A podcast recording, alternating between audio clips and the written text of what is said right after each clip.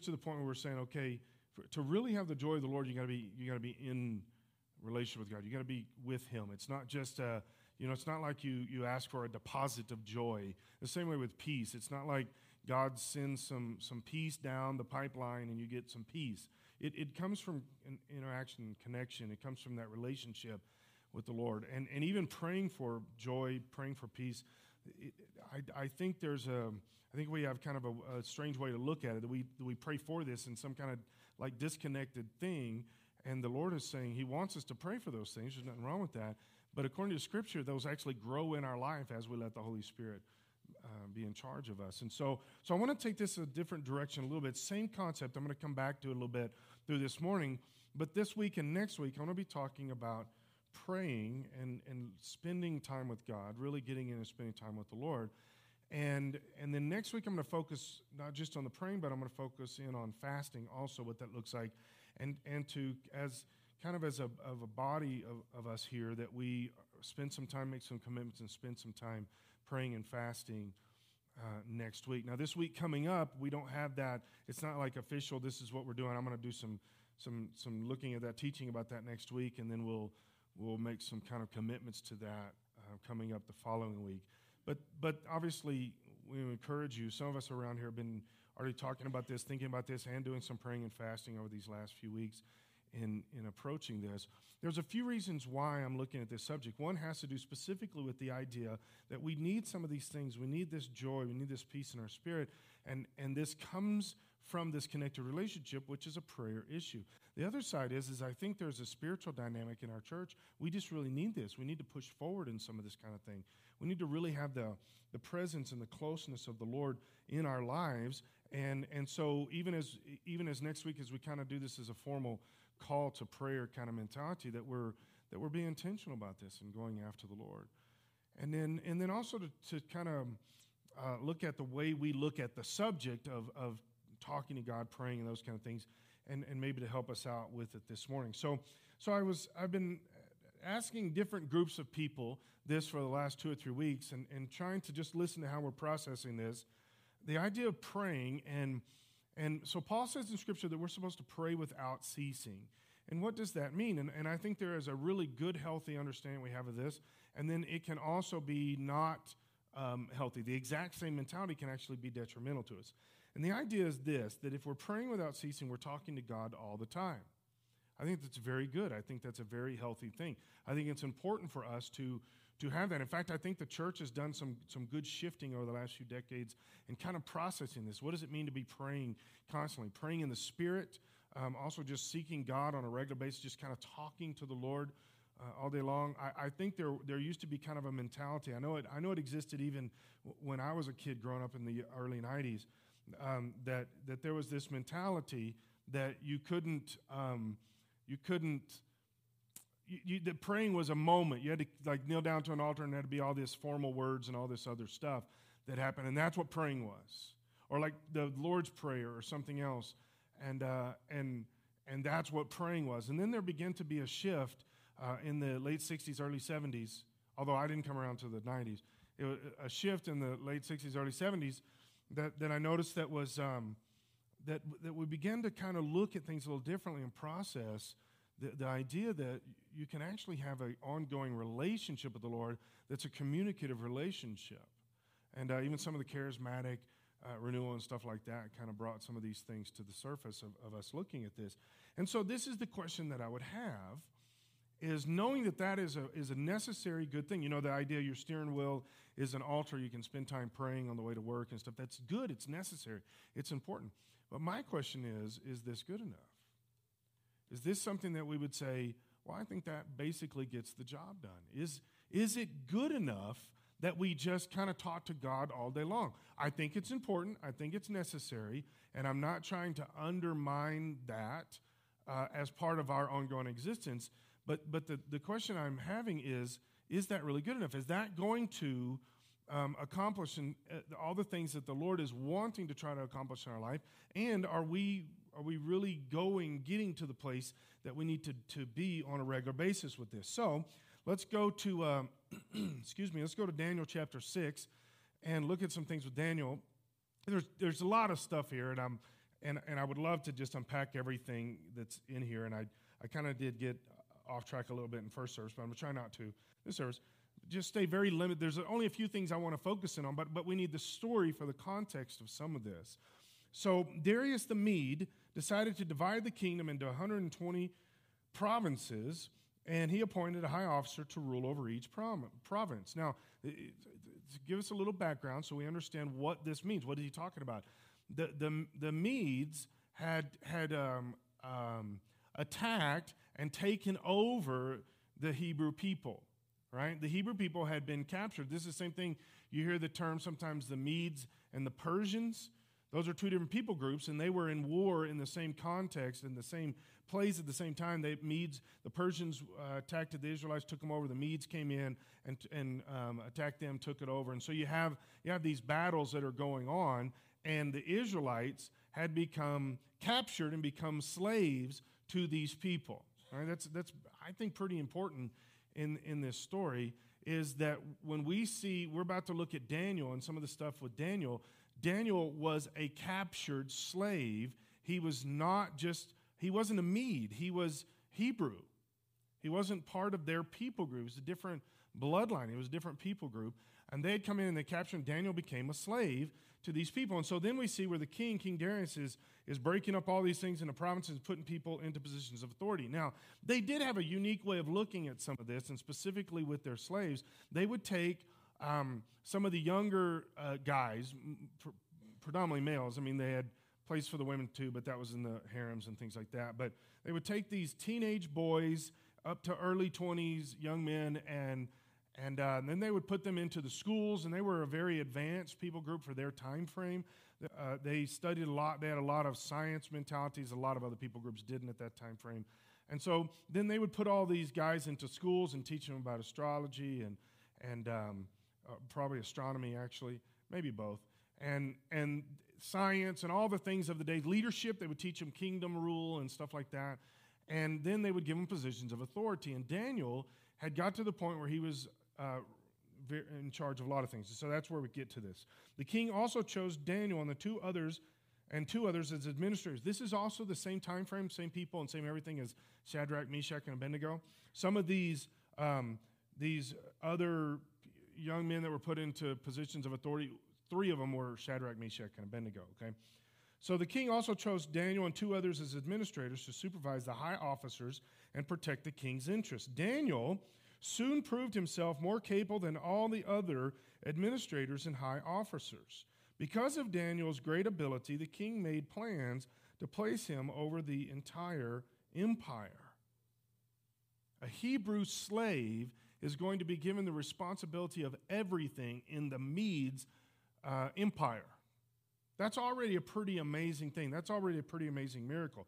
Now, th- this is um, this, this is something, this next couple verses is something that when you're looking at leadership and you're looking at um, business development and things like that, this is, this is a really good place in Scripture to go to to get some basic principles and things. And this is something that I, have done this at different times over the years in, in leadership seminars or teaching young pastors or whatever, and specifically even, even uh, teenagers, where you're saying if you, if you want to be successful in today's society, in the workplace, in any level, whether you you know you're working for Chick-fil-A or the CEO of IBM or something. This is this is you need to get these basic things. Look at this. So Daniel had, had risen to the place where he was over the entire empire. This is the reasons. Verse 4 Then the other administrators and high officers began searching for some fault in the way Daniel was handling government affairs, but they couldn't find anything to criticize or condemn. That's a starting point right there. He was always faithful always responsible, completely trustworthy. Those are, those are basic working principles that if you go into your workplace every day and you say, That's who I'm going to be, you will be successful in that place. And if you can, can take the next step of what Daniel is doing and say, God, I'm going to surrender myself to you and put you first in all things so that you're actually getting the glory for this and we see that they that these people recognize immediately that the reason he was that is because he was spending time with god he had he had religious direction and focus and they saw the connection of the two If you will do that, sometimes you'll be pushed down or persecuted or whatever. But let's be pretty, let's be pretty uh, revelatory from this scripture to say, in any setting, in any situation, even though there can be an anti-Jesus mentality or we don't want your Christianity here mentality, m- most of the time, even in an ungodly kingdom like the Medes, most of the time, the company wants to make money, move forward, and be successful.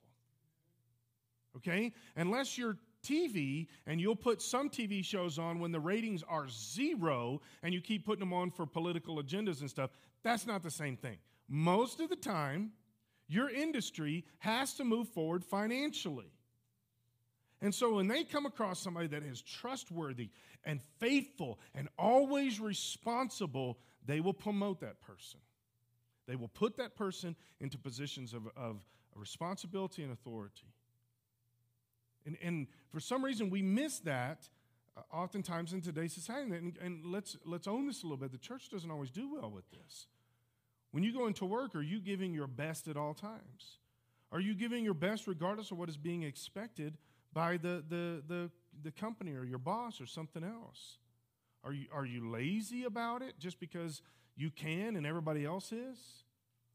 Or are you really going in saying, God, I'm going to glorify you with who I am? And today I, am doing this, whatever I'm doing, I'm doing this as, as, as a, a testimony that you're my God. It would have been very easy for Daniel just to say, Well, I'm a slave, so what, what input could I have? Right? How about in charge of the whole kingdom? How about that kind of input? Even if you go, you know, I, I just I, I, just mentioned the fact that I was down at in Texas at, at Southwestern Assemblies of God University. I was I was down there for this is the homecoming. It's also the 90 year anniversary, and I and I sit on the board down there. And so we we were down there doing some things like that. And one of the things that we do is we give awards away um, to people, and we we acknowledge and honor different people in, in three or four different categories of life, uh, like, uh, well, one of the categories we put is, is uh, somebody that's graduated from there that's in the marketplace that is doing amazing in the marketplace, and we give an award for that. Well, this year they gave an award to, to two people separately, but they happen to be married together and they're doing similar sort of kind of things. And, and we thought it would be really cool to, to give them both the award rather than just one of them or whatever the case is. And these are the two people. Uh, the, the, the, the husband of the couple works in Hollywood as a, as a producer and, and part of development on a lot of different TV shows right now that are happening. Um, some of the TV shows are um, um, Blackish, I know is one of them. The Voice is one of them. And there's like six or seven shows. You would know them all. I recognize. I just can't remember right this second. But this, this guy works on these TV shows. He, he is he, and he's not just like the guy that goes and gets coffee. He actually is is doing something pretty in investing into the whole situation. His wife, who we also uh, acknowledge as, as doing amazing things in the workplace, and this is a Christian university. These are Christian, I was about to say kids, but they're like 30, but they, they're, they're solid Christian people that are working in these settings. His wife is one of the producers and um, um, a strong right hand to Ellen of the Ellen DeGeneres show. Now, I was pretty amazed by that, and I was very proud and pleased. And it was interesting to me. I'm sitting there walking around. This is there's there's hundreds of extra people that are on the campus, and most of these are alumni that are that are older. They, they've you know lived life, come back, and doing the, the homecoming stuff. And I'm sitting there listening. And there was actually some people. I would hear some conversations talking about, well, how can that woman work on the Ellen DeGeneres show? That Ellen is that is not a good person. She's an ungodly woman. She's she's not only a lesbian, but she's pushing the lesbian agenda and all this. And this other guy, some of the shows that they're part of, and I, am sure if I could remember the whole list, you would find one you didn't like too. But but they they they were talking about how this is a horrible thing that these people they need to stand up for the Lord. And I thought, what do you think they're doing? The fact that they are even professing to be Christians in that context how anti Christian, how anti God, to the point where they will shut you out and, and keep you from getting a job in those industries if you're a Christian. These people are openly Christian, very much vocal about their Christianity, and they're working, in my opinion, right in the middle of the kingdom that they need to be working in. That it would be the same thing as us picking on Daniel, and I guarantee you, I have no scriptural backing for this. This is just my thinking. I guarantee you that some of the slaves that didn't rise very high up in the kingdom assumed that Daniel was compromising. Right? It's almost a guarantee that was what's going on. But, but we know that Daniel wasn't. The fact that God has taken these two young people and put them right in the middle of Hollywood in very um, prominent positions to give great influence. One of the directors that the husband works with is the, is the director that's, that's been doing some of these movies, like the, the the uh, the Shack, and um, the the new movie that AD I think AD that was is about the Book of Acts, which is one of the most accurate theological books about uh, movies about the Book of Acts. It's it's just now coming out. Um, one of the other movies, uh, Mully or I can't remember, but you probably know what I'm talking about. This is the director, but he also does some TV shows that I'm I'm sure I haven't even seen some of these, but I'm sure they have some questionable stuff in them. But at some point, these people are actually trying to serve God and trying to be a light in a dark place. Sometimes when you're the slave, you don't get to choose all the stuff, but you can still be who you're supposed to be in the middle of this. I was very proud that Southwestern uh, honored these two people because that's sometimes we've had a little bit of a tradition at that university to be a little bit conservative in these kind of things and and um, I'll just leave it at that. But, but I, was, I was pleased. I was proud to sit and just talk with them and say, guys, I, thank you for representing the kingdom of God. Thank you for representing Southwestern, a small Christian university in Texas. At some of the, some of the most visual, prominent positions in, in America. How cool is that?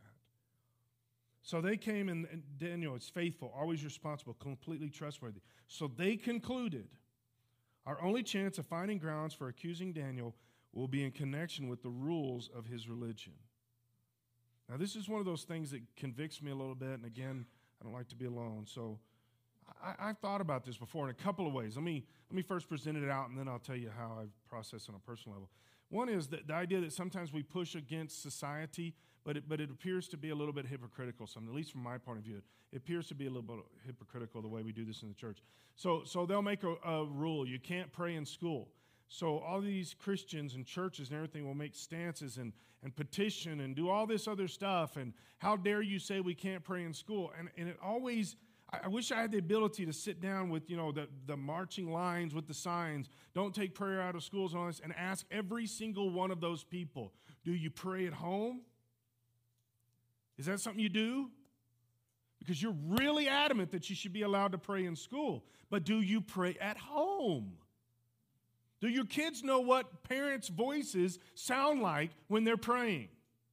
Do kids know what it means for a family to do? I, I just saw a friend of mine um, online. He actually lives here and he does missions and stuff around the world. He, he, he um, was worked for John Bevere for years. And, and um, he, his, he had online, he had his kids were talking about, one of the daughters took the devotions this week because she said dad gets a little boring sometimes. And it was just a little funny thing on Facebook. But that really got me because in that family, you can tell that having devotions every day is what they do. Regardless of whether daughter thought dad was being uh, uh, waxing elephant or whatever, that, that apparently they have devotions every day. And the daughter wanted to take the ball and run with it. Now, if that guy and his family want to stand up and say, You've taken the Bibles out of school, you've taken prayer out of school, you've taken God out of school, I want to listen to that. Because that's an important thing to them. But I think sometimes as the church, we get all upset and get angry. We're not even really doing this stuff. We don't even really care at some particular level, but how dare you do this to us? You know, kind of thing. It, it, this is something that, that, that we're even seeing here, and this is where it comes to me personally is he says here that our only chance of finding grounds to accuse Daniel will be in connection with the rules of his religion. And what they're saying is his relationship with God. They're not, they're not verbalizing that way, but that's what they're saying. And I've thought about this as a pastor And let me help you out a little bit how, how this works for me and, and my job and things like this. So I am voted in by the church, right? You, you, I work for the church. I work for you, the voters. I feel like a politician now. But you voted me in. And some of you are like, I'm new. I'm not responsible for this, you know. But, but I was voted in by the body. Now, why does that matter? Because my job is a little different than yours in this. If you got hired by somebody, you have a boss and you have a job description, all these kind of things. Even though I have some of that kind of stuff, uh, job description things like that, the, within, the, within the strictest confines of this, the church is my boss, right? All of you are my boss. Now, don't go crazy with that because at the end of the day, I work for God, all right? So, all right, but so, so you're my boss. Well, here's the deal with this. Do you realize that our bylaws are actually, even though I kind of have a job description mentality, it is so loose with the pastor. And basically, anybody in this room right now, you say, Well, I think the pastor should be doing that. I, there's not a lot I can argue about that. I disagree and agree with those mentalities. Some things, if you say, Well, that's your job as a pastor, I would say, No, it's not. And some things I would say, Yes, it is. All right, but here's the interesting thing. In this working context, this is my job, this is my livelihood. In this working context, you can get a few other people upset with me and get a petition started and actually get me voted out, which is another really nice way of saying fired, just because you felt like I wasn't doing what you wanted me to do or something like that. Now, I have made some mistakes over the years. I have made some mistakes that really, some people were going, Really? You, you call yourself either youth pastor or pastor, to the point where they're saying, I don't even think you should be doing this job. And I legitimately was wrong. I shouldn't have said that or done that, or, I, or maybe I took us a direction, or, or you know, we spent too much money and it didn't work out the way. I mean, there's bunches of stuff. I, pro- I haven't done all those things, other pastors, but, but I, I've made some mistakes over the years. I, just a few months ago, I dyed my hair, and that one almost lost me this job here. I get that. I get that. I won't do that again, all right?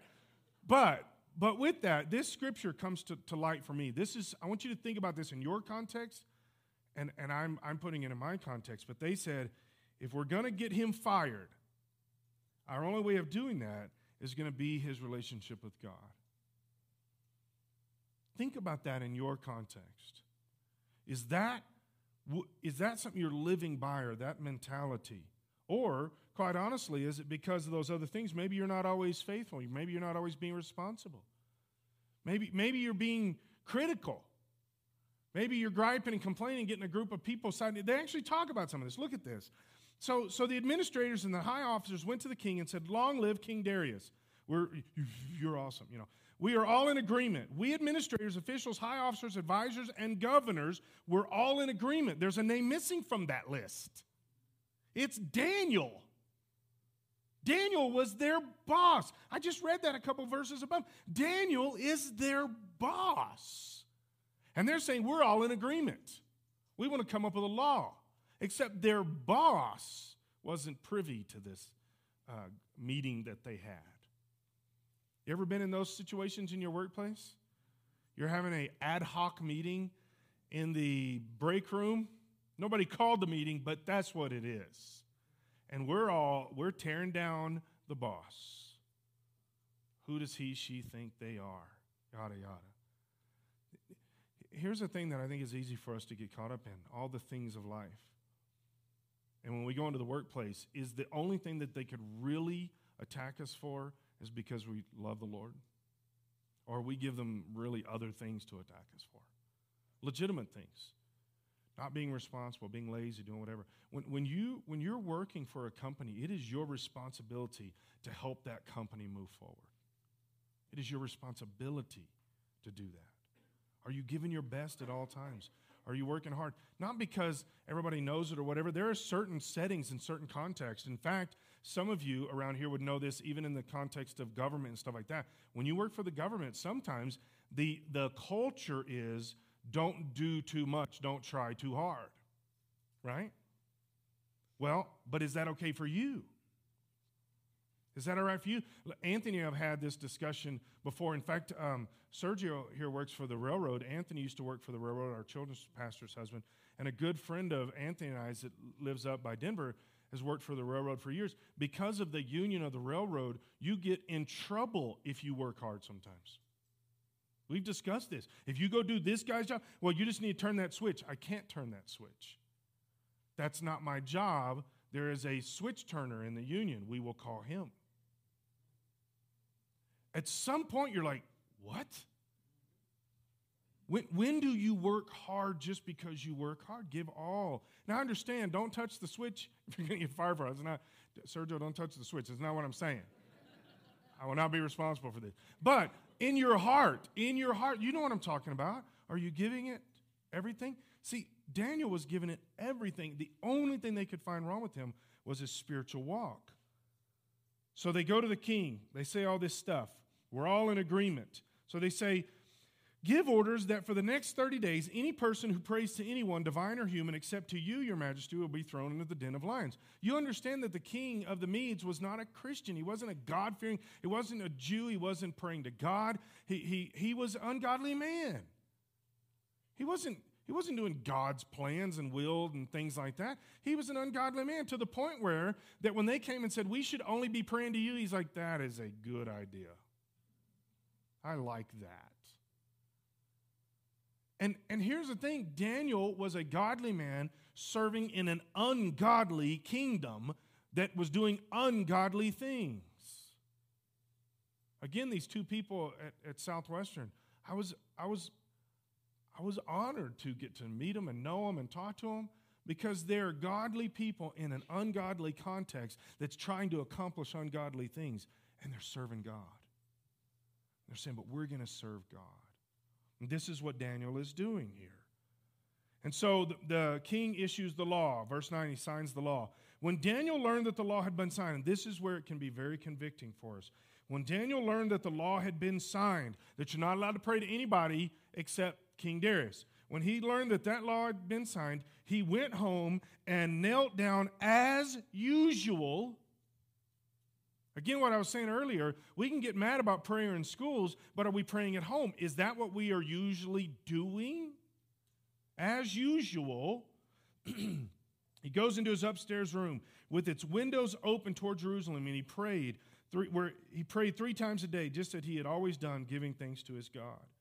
Then the officials went together to Daniel's house and found him praying and asking for God's help because they knew that's where he was going to be. They didn't have to try to figure this out, they knew it. So they went straight to the king and told him about the law, and he said, You signed it. we see later where the king gets really upset about this. I mean, he tries to fix it. When, he, when they realize that Daniel is the one, when he realized that, that they, he, they had tricked him and, and Daniel was the bad guy in the, in the scenario, the king felt horrible and he realized, I've goofed. Why? You want to know some leadership 101? This is some good leadership. You own a business, you, you got people that work for you. This is one to strap on. This is important all of these, Daniel was completely faithful to the king, completely responsible for what the king had given him. He was all in with the king. Even though the king wasn't a godly king or whatever, Daniel was all in with the king. And the people, and, Dan, and the king knew this. In fact, he says later, he tries to figure out a way to keep Daniel from being thrown into the lion's den because Daniel is all in. And he knows this. But the people that came to the king to attack Daniel they acted like they were all in with the king. Oh, king, we worship you. You're the man. Everybody should only pray to you. And so on the top, it appears like they are actually wanting to worship King Darius. They, they, were, they could care less about praying to King Darius. It had nothing to do with this. They weren't all on board with the king. You want to know some basic leadership here? When you know somebody is committed and all in, whoever is attacking them to you is not all in with you. Don't just assume, well, they're, they're both all in with me, they just don't like each other. Because here's the thing Daniel was not attacking them. Even though he probably had plenty of reasons to, he was not attacking them. But they were attacking Daniel. Why? Because they could care less about Daniel or the king. It was all about them. And that's a basic understanding when it comes to, to to workplace leadership, all these kind of things. Somebody after first service came up and said that they had known this person for years that used to, used to make fun of and complain about other people in, in the workplace. And he said, I assume that this guy was always doing the same with me too when I wasn't around. So you can guarantee it. If, if somebody at your workplace is gossiping about somebody else, they're gossiping about you too. Don't be naive. Don't be silly here. If they're complaining about the boss to you, they're complaining to the boss about you. Did I say that? Okay, all right, run with that. Because why? That's who they are. It's not just what they're doing, that's who they are. These guys were undermining the king and Daniel. So there's, a, there's something I wanted to, to bring out here to help you see something here that I think is important. So Daniel is praying as he usually does. I, I went to the Quran and some writings about the Quran and, and was looking at um, Muhammad here. And there's, there's something interesting that, that's going on. Uh, this is a direct quote that is how a Muslim should pray. Okay? They should turn one's face and whole body towards the Kaaba, the holy house of Makkah. And the word Makkah is, is uh, what we call uh, Mecca. We would use the term Mecca and they would say Makkah, okay? So, so a good Muslim is supposed to pray. Now, they pray five times a day. They pray toward Mecca. They, they turn toward Mecca. In fact, we, we saw this. I've, I've been in different countries this happened. I've saw this in India. In fact, one of the places that we stayed when we were in India, in the Muslim part of India, uh, most of it's Hindu, but this Muslim part of India, there was a, a speaker literally right outside the room I was staying in where they're doing the call to prayer. And this happens five times a day, and it goes over loudspeakers over all the city, big city, metropolitan cities, cities bigger than Denver. There, you can you can stand in that city anywhere, and you will hear the call to prayer five times. There's that many speakers, that much going on all the time, five times a day. Called it, and, it, and at five in the morning or whenever the first one starts, I mean, it's right there and it's loud and I mean, it's just blaring. That was pretty good, though. If you've been in Muslim country, that's pretty good, wasn't it? So, uh, so this happens five times a day, and, and every one of those Muslims will obey the Quran. They will turn toward Mecca. Hotel rooms. You go into hotels in, in Muslim predominant areas or countries, and there will be an arrow somewhere on the floor or on the wall in that room that points toward Mecca. That's because you're going to pray toward Mecca. Let me give you a little insight here, a little bit of history. So Muhammad made the rule to pray toward Mecca, but interestingly, when Muhammad was a teenager and a very young man, he prayed toward Jerusalem, just like Daniel did. He read the Torah, the Old Testament, what we would call the Old Testament.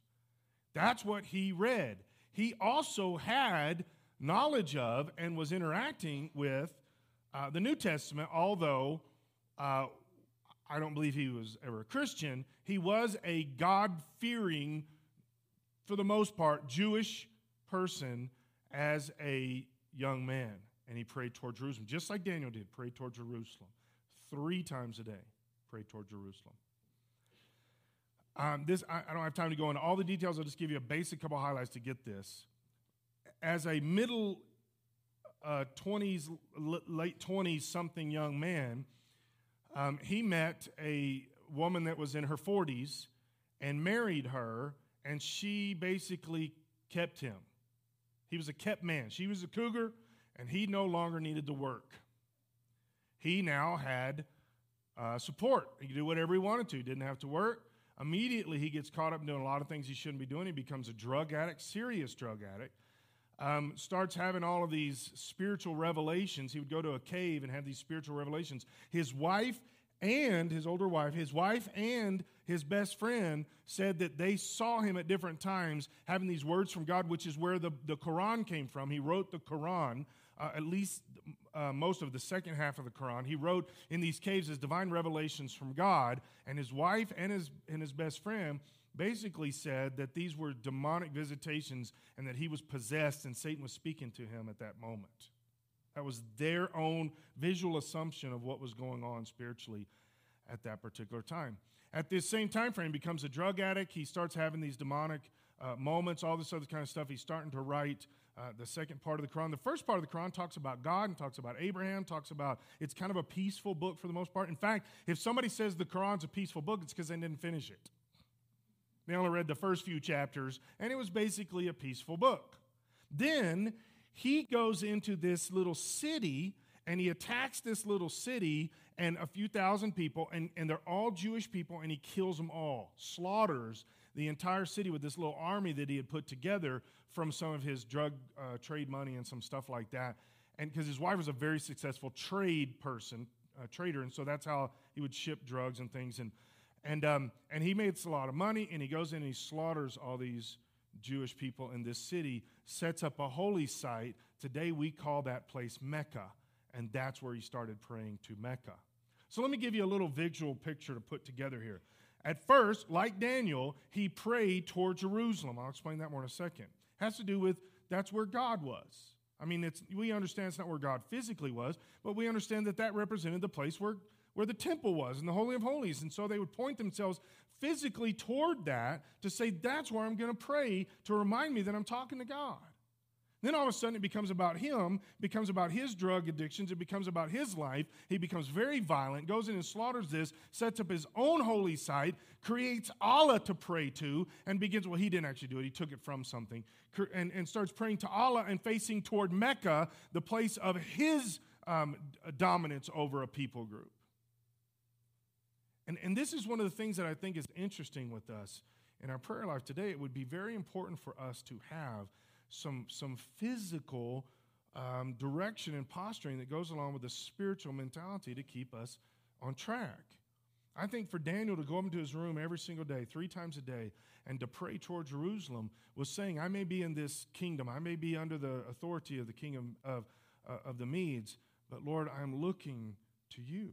I'm looking to the place of my homeland. I'm looking to the place where you would visit us as a people. And while I can't build a temple in the kingdom of the Medes because it, they don't serve you, God, I can face my attitude, my heart, my life and have a spiritual discipline of intentionality to say, I'm going to spend some time that's just you and me, God. And this idea I was talking about earlier about, well, we just do this praying all day long, talking to God all day long. I think there's some importance to that. But I also think there needs to be some very basic intentionality and alone time with God, too. It, that, that is extremely necessary in our relationship with God. And Daniel does this. And, and, and Muhammad used to when he first started, and then after a while it became about him. And now there is a place called Mecca that you pray to a God that's not even God. Think about what, what Muhammad himself individually was responsible for that's happening today now. How many people are led away from actually serving God and serving a false God named Allah, all, all because he got addicted to drugs and came up with some weird writings that, that, uh, that according to his wife and friends said, were demonically inspired. Think about that. Just, just turning his heart, I'm, I'm using a physical representation of this, but turning his heart from Jerusalem toward Mecca. Turning his heart away from God and toward himself and how many people are part of that today.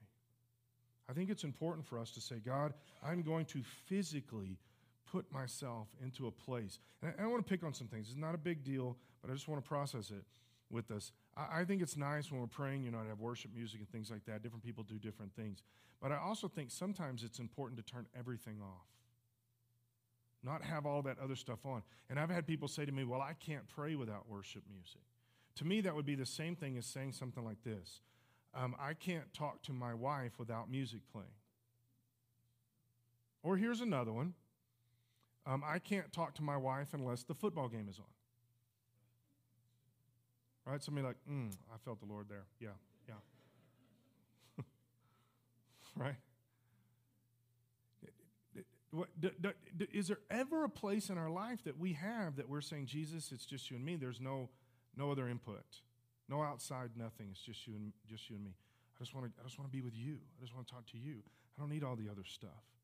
Turn off the radio, turn off the TV, turn off all the stuff, turn off the worship music. Send the kids to, to the basement. I don't know what to do, but but lock in just you and the Lord.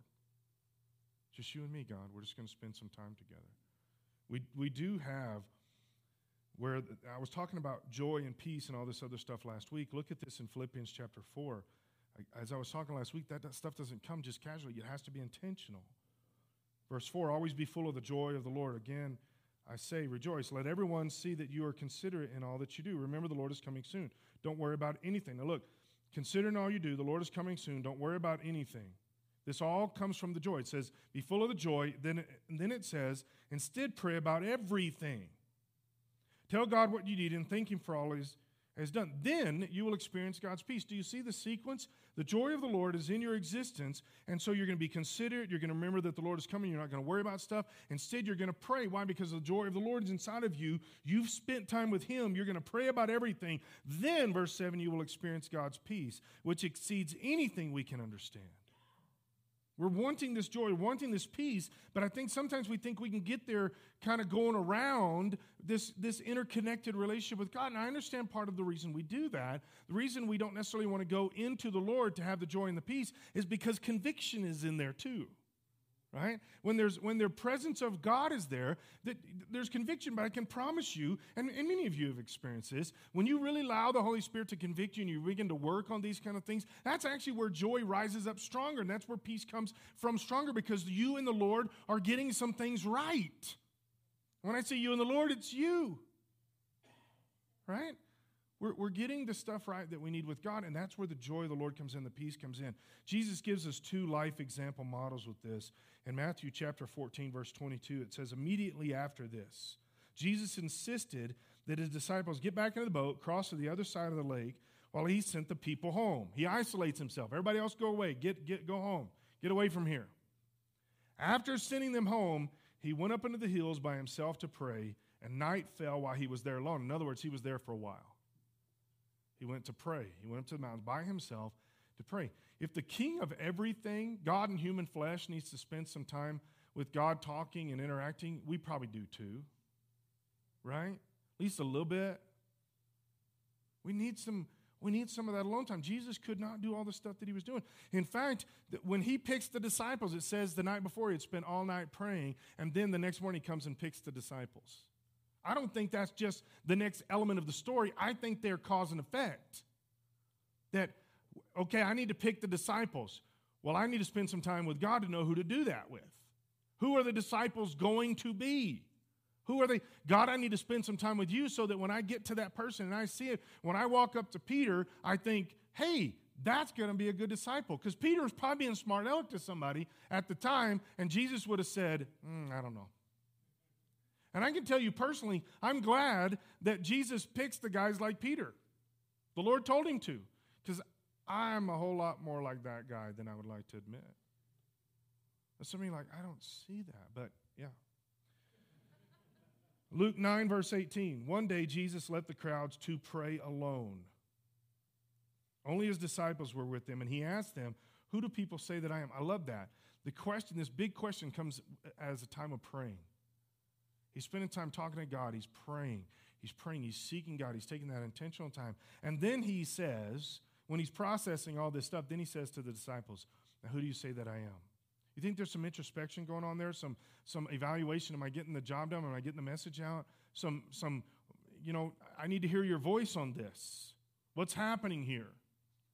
We do this to, to a tiny little ex, uh, extent on Monday mornings. Every Monday morning, we kind of talk about the weekend, and I say, to everybody, um, you know, how'd the weekend go? We're talking about, you know, whatever, the, the temperature in the room, the lights, the, the greeters, I mean, just everything. and uh, then I'll say, okay, what about the, the uh, message? And most of the time, everybody says, oh, it was a good pastor, and that's it. You know, in other words, I, I don't, I don't want to talk about this. You know, it's that kind of thing. But every now and then, somebody will say, Well, when you said this, now I'm interested. Even if they said it was the stupidest thing I ever heard, I'm okay. At least we're, we're analyzing it. At least we're processing it. Doesn't matter whether they're wrong. It's just the fact that we're analyzing it. And we're just kind of breaking it down and saying, hey, this is, this is something, this is something I hadn't thought about it like that, or I think this is good for us right now, or just something. Why? This is what I think Jesus is doing. He had spent some time praying, really seeking after God, and he wanted some feedback from people. God, you and I have been talking now. Let's look at this. The key here is he went and spent some time with the Lord alone. I'm going to have Marcus come up, and we're going to, he's going to uh, play and sing, and, uh, and, and we're going to we're going to do some things with this. Really looking at what it means to pray. Now, again, next week I'm going to focus in on the praying and the fasting, and next week we're going to make kind of a commitment to uh, spend some time praying and specifically fasting uh, the following week. So you might be looking at your calendar and processing how you can how you can get some of that done. But, but I want us to think about this. I, I, I wrote three things down here The first thing is, is I must discipline myself to be a praying person.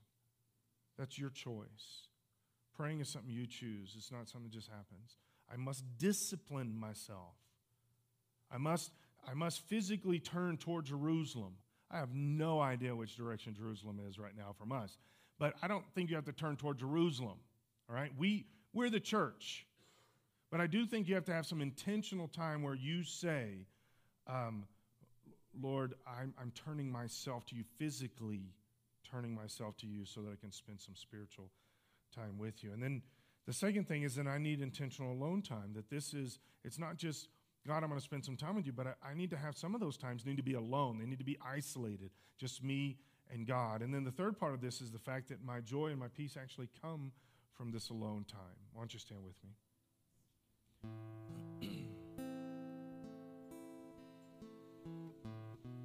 Bow your head with me and let's pray. God, we, we, we need you to stir us with this. Lord, I ask you for every single one of us in here that you push our hearts, eh, our minds, our spirits towards you at this point, that we need to be thinking intentionally about you and what we're going to do with this. Lord, I, I want to be like Daniel. I don't, I don't want to create something that's more in the vein of what Muhammad was doing. And I don't want my life to be about me and the, and the direction that I'm walking or facing or thinking or even praying is about me. I want it to be about you. So I want the mindset that Daniel had. Lord, I want to turn my heart toward Jerusalem. I want to face you, Lord God, and I want to I want to isolate myself, although it's just you and me. Just you and me, Lord God. I thank you so much. Thank you, Jesus. Keep your head bowed and and this is what we're doing. It's not going to be a, a formal uh, step for this. It's I would like us to do two basic things: make a decision, and then spend some time talking to God about what that decision looks like. And this is the decision. I'm going to be intentional about my prayer and my time, specifically this week. Maybe it will start something long term, but let's just worry about this week. I'm going to be intentional. I'm going to spend this time, this day, this time every day. I'm going to spend this talking to the Lord.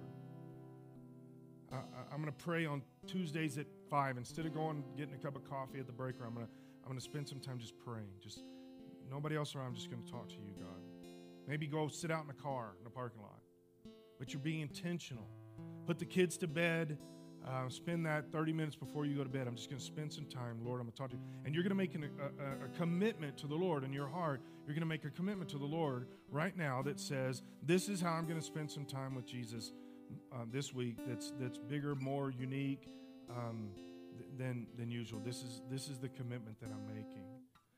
And then, and, and Marcus is going to be leading us in this song. You can sing, I'll sing, or whatever. But as, as far as the service is considered, you're, you're done. We're, we're done with the service. You're dismissed. But before you leave, to make the decision this is when I'm going to spend time with the Lord. And um, maybe spend a few minutes before you leave just talking to Him and saying, okay, God, these are some of the obstacles that usually come up. These are some things, but Lord, let's work through those. Give me direction, give me whatever. And, um, and, that, and that's how we do this. God, put it in our hearts. We commit to you. Put it in our hearts right now of how, and then help us with it. Help. It's we need your help. It's not always that easy. So, Lord, we, we put ourselves here in front of you to say, You be in charge. And we commit ourselves in Jesus' name.